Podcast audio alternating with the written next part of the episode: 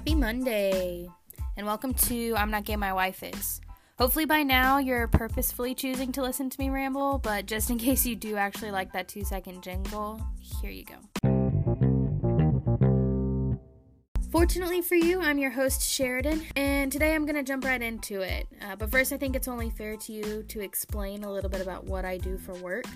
So, I'm a wedding consultant. Uh, so, there are three parts to that. The first is that I help engaged couples find the right wedding professionals for the big day. The second part is that I do extra marketing um, and help plan marketing events for the wedding professionals that are already part of the group.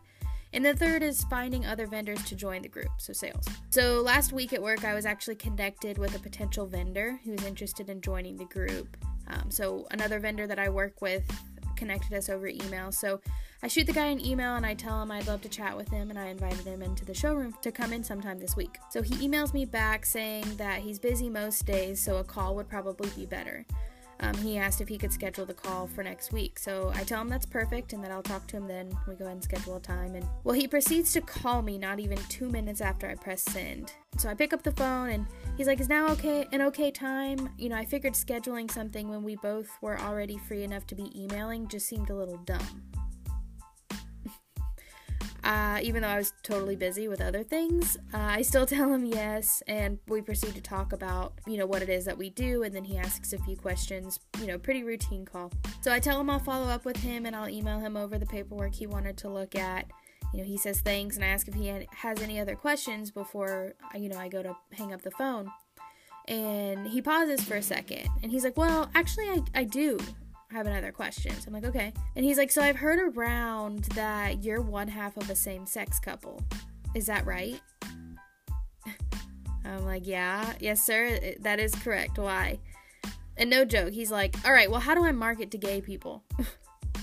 and I, I, don't know if I took too long to respond or like maybe he just kind of had it lined up in his brain, but he immediately starts telling me not to be offended because that's not what he meant to do and, you know, blah, blah, blah. So I tell him I'm not offended that, you know, I would rather him ask than to unintentionally turn away business by doing something stupid or saying something stupid or, you know, not doing anything at all. So I give him a few pointers. Um, the biggest one being that most gay people just want to feel like everybody else. So you don't need to have a big pride flag on the front page of your website. But he's not getting it. Uh, so, but he owns a business that's very specialized for weddings. I'd be willing to bet that the majority of people have never been to a wedding with this particular service. But he tells me that he really feels like the gays would really love what he does. so I tell him what was wrong with that. And then he goes on to tell me a story of the one and only same sex couple that has shown interest in hiring his services. And he told me that one of the grooms was all about it and that the other one needed some convincing. So he sent them over a sample video of what he does to the couple of a show that he had done in the past to the song It's Raining Men. So, needless to say, the groom who needed convincing did not appreciate that at all.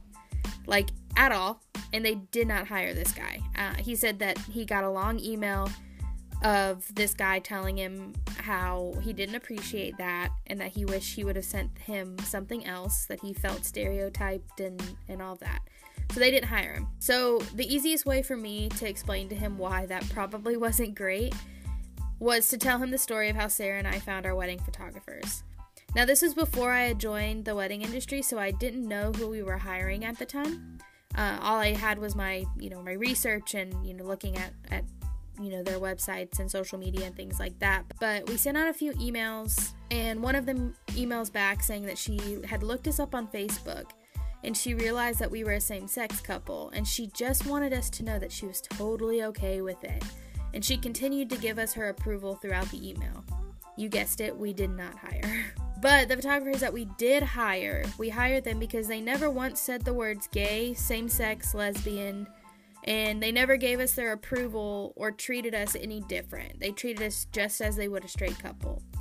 Now, admittedly, they did very strategically play a slideshow with a good many same sex couples during our consult, but for the most part, that was all we needed. Aside from the fact that they were they are amazing photographers. I mean, check out our wedding pictures. I posted a few on Instagram. They're incredible. They're they're so amazing. Back to the new guy. He still wasn't really getting it. He kept asking if he needed to put something in his contract so that way nobody would sue him for being a bigot or think that he's being a bigot.